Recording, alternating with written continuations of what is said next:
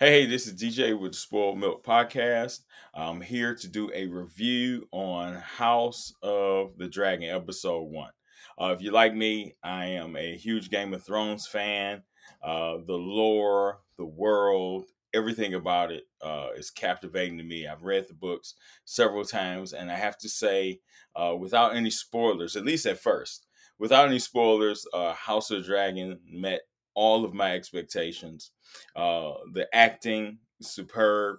Uh, even the setup of the show. Uh, I went into it expecting the the intro to be uh, as as broad and in scope as Game of Thrones was. You know the the uh, thematic music that comes on, uh, traveling the world of Westeros. However, House of the Dragon uh, tells a more, at least in the beginning, a more compact story. And if you're a person who maybe you don't have the compendiums, you haven't read uh, uh, Fire and Blood, uh, maybe you haven't read some of the other things or watched a million minutes of YouTube channels or, or uh, YouTube videos on House of the Dragon, then uh, it sets it up very nicely of when this story takes place. So going into it, we uh, the first title card uh, lets us know that this story takes place 170, uh, about 172 years uh, before the bar- birth of da- Daenerys. Uh, when the Great Rebellion happened with Robert Baratheon, and when it happened with uh, Ned Stark, so this is 172 years uh, before that, and entering into that, uh, we we go almost right into uh, the succession of Jaehaerys the First, and how he's going to uh, choose his successor, which is Viserys. And it, it doesn't throw you for a loop. And again, I have to go back to what I said just a couple moments ago that the story is a little more compact. So in in Game of Thrones, you get this sprawling thematic epic that happens in the beginning of the show. And you get the camera travels across the map and you go to Winterfell and you go to King's Landing and, and you know, depending on the storylines that are happening within that episode, you might might go to uh, Dragonstone or you might go to the Iron Islands or what have you. This story in House of the Dragon is a little more pedestrian in the sense that for most of the show, you are in King's Landing. Uh, and we'll get to spoilers about that in a moment.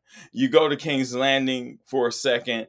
Uh, I mean, for most of the show, uh, you get some other locations. Uh, again, just for a moment, you don't get them for a long time, and I like that because one of the things that can happen with people, especially when you're watching a fantasy epic, it is hard to to really get a grasp on all of these places, all of these people, uh, and especially in episode one when you know you you can you know Westeros is large. Uh, we could go to Dorne. Uh, that that's actually mentioned at one point in the show, the Dornish. Uh, you know, and some various other places. But within this first episode, it is uh, really taking place mostly in in King's Landing. So I like that. I appreciate that. Uh, the acting again, superb. Uh, the actresses and actors uh, do a good job of, of taking this series. And one of the things that can happen in a fantasy epic, especially if you've seen anything like, uh, let's say, pre Game of Thrones, uh, you know, Dungeons and Dungeons and Dragons, that first movie, uh, you, you know, it can become real ham fisted and the world cannot seem relatable. Uh, however, I love the fact that they were able to take uh, the Game of Thrones feel that we had before in the previous show, not to mention the last couple of seasons, but uh, the, the, the feel that they built up in those first uh, five or six seasons and carry that over uh, to House of Dragon. So excellent job uh, by the actors, by actresses. The writing is great. Uh, what else do we want to get to before spoilers? Uh, the writing was great. Uh, you, you, know, the locations, the, the uh, CGI, the cinematics, uh, also uh, up to par. now, I just want to jump into spoilers, right? jump into spoilers because this show is it, it was amazing. It, it, you know, there are a lot of naysayers out there about some things I can be one of them at times. However, uh, this show actually beat my expectations. So going into this, we're introduced initially to Jaehaerys the First, um, and he chooses again uh, Viserys as his heir. From there, what we get, we're in spoilers right now. So, you know, if, if you don't want to be spoiled, go watch it and then come back to our channel. Uh, so, you know, then we jump up nine years and that serves a great purpose. I, I, love that we jump up, we have that time jump because it allows the world to breathe. It allows the world to breathe and allows some of these relationships as well uh, to go sour. Um, you know, we have a queen uh, who is the the queen, uh, uh the would be queen, uh, and, and, we see that relationship with her where that breaks down, and uh, she was the the the daughter of Viserys and the cousin, uh, I'm sorry, the cousin of Viserys and the daughter of Jaehaerys. And we, we see some uh, animosity brewing there with her and her family and her husband. Uh, we're introduced as well to Rhaenyra, and Rhaenyra is the current daughter of, uh, of uh, Viserys. And, and, and you see, we're seeing all, saying all these names for the uninitiated, it's going to be hard. So I would always recommend you pick up like a compendium or anything. I'm not getting paid for this, but I uh, got this as a Christmas gift uh, a few years ago. Uh, this is the World of Ice and Fire. It'll really set you up uh, for where you where you need to go. Uh, give you a roadmap of who these characters are, and I probably do some more videos on uh, these different characters, their backgrounds, and their history. So if you if you want to see that, just shoot it in the comments. We'll make sure we get it out. But going back to the storyline, so we got Rhaenyra we have uh, Viserys uh, and Daemon Targaryen. Daemon Targaryen is Viserys' brother, and he is the would-be heir. And Ver- uh, Viserys, his whole motivation, his whole drive is to get a male son because all he has is his daughter. And I love the relationships that we see here. Now, I'm not a fan of Targaryens. I am not. Not a fan of Targaryens because if you read throughout the, the stories and the histories, uh, they are crazy. They are crazy, and that is just that's just how it is. So I'm not not a big fan of them, but one thing I will say, they're not boring. Uh, but how, however, in this show, what we get is we get some pretty intimate looks at the Targaryens. Uh, we get intimate looks at them about their relationships uh, and what they have, because initially you always think that, that they're kind of cold.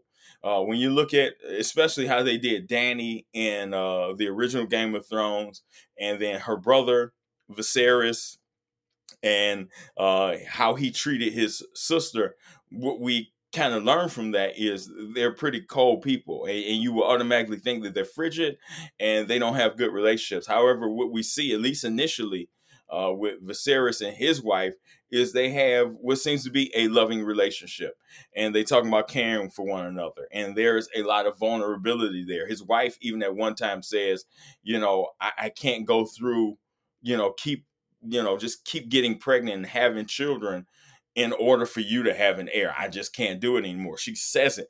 And it's pretty much foreshadowing where she's going uh, as a character, what's going to happen to her.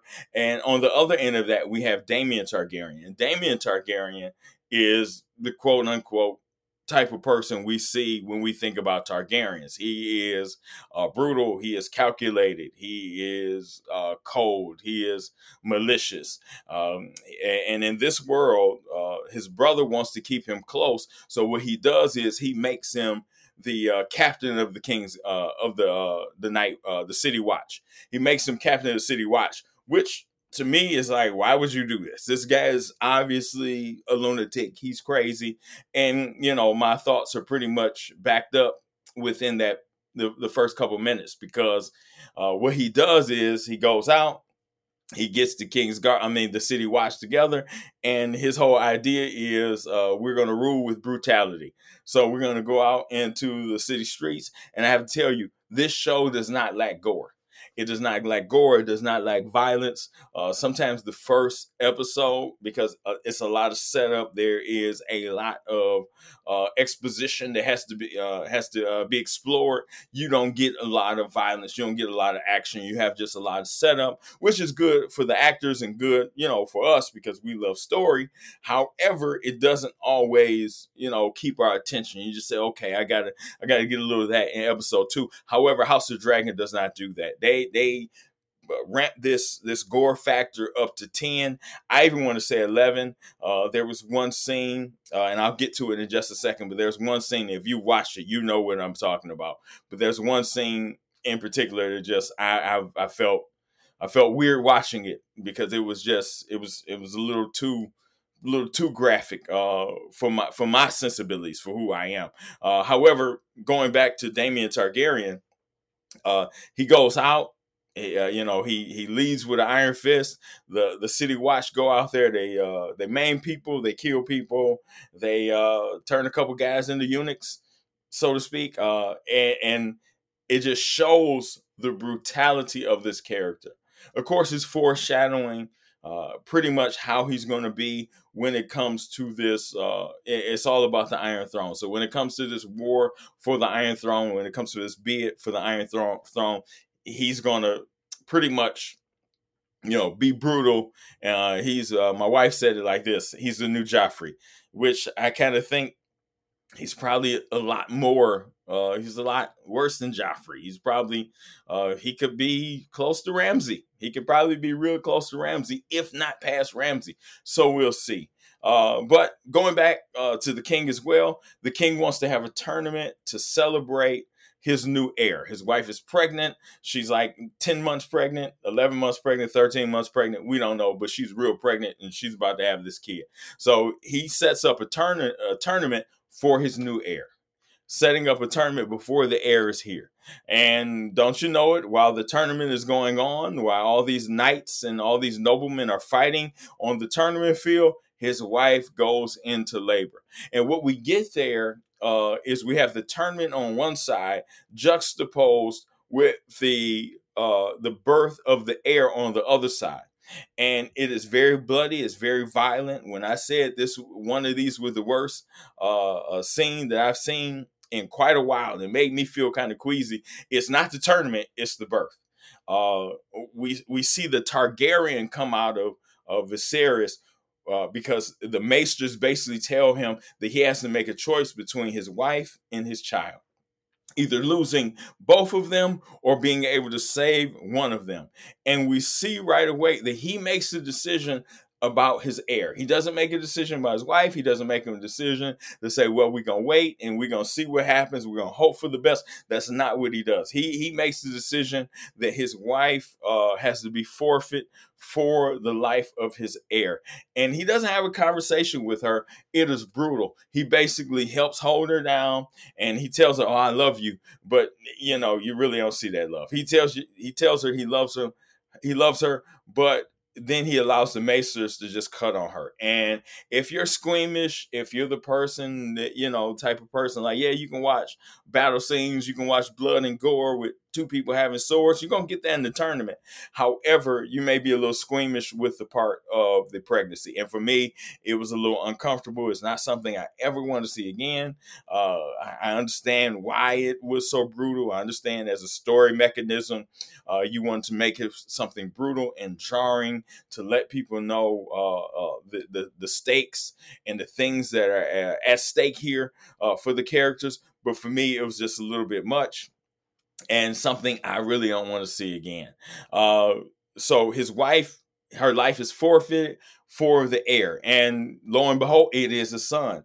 Uh, however, the camera cuts away from the son when it seems like he's coughing. Uh, and then we see all the uh, the small council going to the side of the king, and then it cuts to his wife on a pyre, and right in front of the pyre we see uh, the child and then uh, Rhaenyra, uh, she basically uh, says the famous term Dracarys, and the dragon that they have sets them on fire uh, in effigy. Uh, so it, it's it's a somber moment of the show.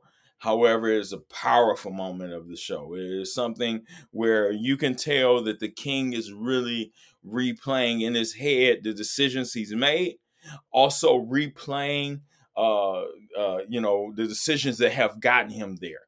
It's it's a really good moment for the character. Uh, even though I don't like him after he made that decision, I don't like him. Uh, but it is a good moment for the character. We also see the king at various points within the storyline uh, being cut by the Iron Throne. Uh, one of the wounds that he gets is on his back, and the maesters even say uh, say that the wound is not healing. That they've tried to leech it, uh, they've tried milk of the poppy, they've tried everything, and they cannot get it to heal. And, and that's really a, a look at or a symbolism of how the Iron Throne really kills the one that sits upon it. It really draws the life out of them. At various times within the show, we also see uh, the king cut himself, uh, uh, sitting on the Iron Throne. He gets nicks and cuts throughout inadvertently. Uh, kind of reminds us of Aegon Targaryen uh, when he goes crazy. If you read the books, it was always talking about how he cut himself on the throne, sitting on the throne, how it was uncomfortable. Uh, this this this shows a truer representation of the Iron Throne than what we got in Game of Thrones. You, you didn't see anyone getting cut. You didn't see anyone uh, quite uncomfortable. However, here you see all of that uh, glory, which I love. As a book fan, I love it. Um, I'm waiting on the Winds of Winter. Can't wait for that. But uh, getting back to this story, so basically the the, the wife and the child die, and the king is left in mourning.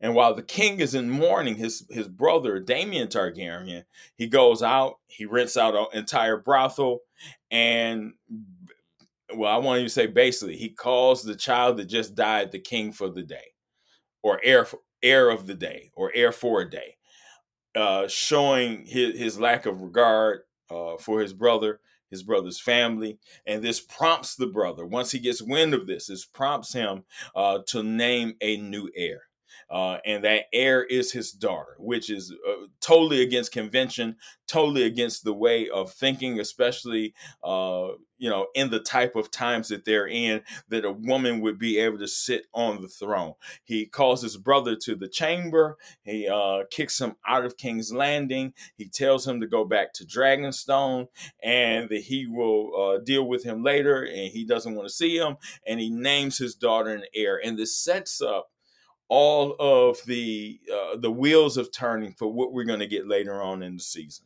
Uh, I'm, I'm, really looking for some dragon on dragon combat aerial action. Uh, looking forward to the different factions setting up, and and and as Rhaenyra is even getting uh, uh she's uh being pledged fealty by all these lords. We we see House Baratheon, and we also see House Stark uh, pledging fealty at the end.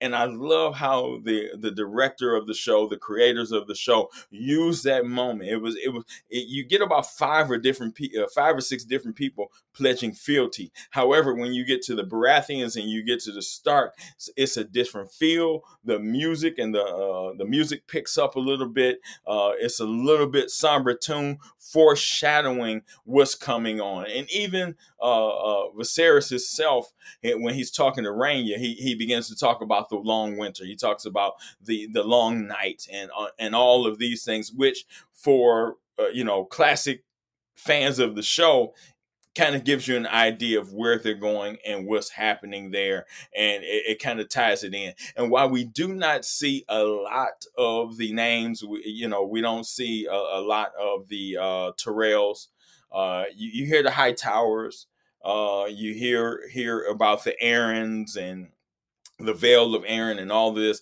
You, you hear about all this. However you don't uh, quote unquote get a lot of these names, but the ones that you do get, it makes it uh, it makes it feel really good, and it kind of draws you back to the show. And one of the things the creators said is they they they wanted to kind of uh, separate this show from Game of Thrones just a little bit, while at the same time allowing us who uh who watch the the original show Game of Thrones to be able to come on and enjoy the show, and then also be able to harken back uh, uh, to uh, the the previous show uh, without any ill feel or without losing identity of these characters. So I want to say, uh, in my opinion, uh, House of Dragon did what it was supposed to do. Very, very good episode. I appreciate it. I appreciated what it was.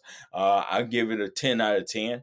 Uh, first episode, fantastic. I went, can't wait until next Sunday. It comes on nine o'clock again. I can't wait uh, to watch that again, behold it, and uh, really uh, get back into the world of uh, Westeros. Uh, from all the previews of the following weeks, because what they did, they didn't just preview episode two, they previewed the following weeks. It looks like we're going to be traveling the world of Westeros uh, pretty extensively. So, in between that time, I'm going to be going through doing some character studies. that way, those of you who may not be familiar with some of these characters, you can know who they are and uh, uh, you know, really uh, enjoy this show like I'm enjoying it. If you like this video, please leave us a like, subscribe, and we'll be back giving you all of your Game of Thrones and House of Dragon information. That way you can be prepared to walk through the world of Westeros. Again, I'm DJ with the Spoiled Milk Channel. Thank you as always, and I appreciate all of you all.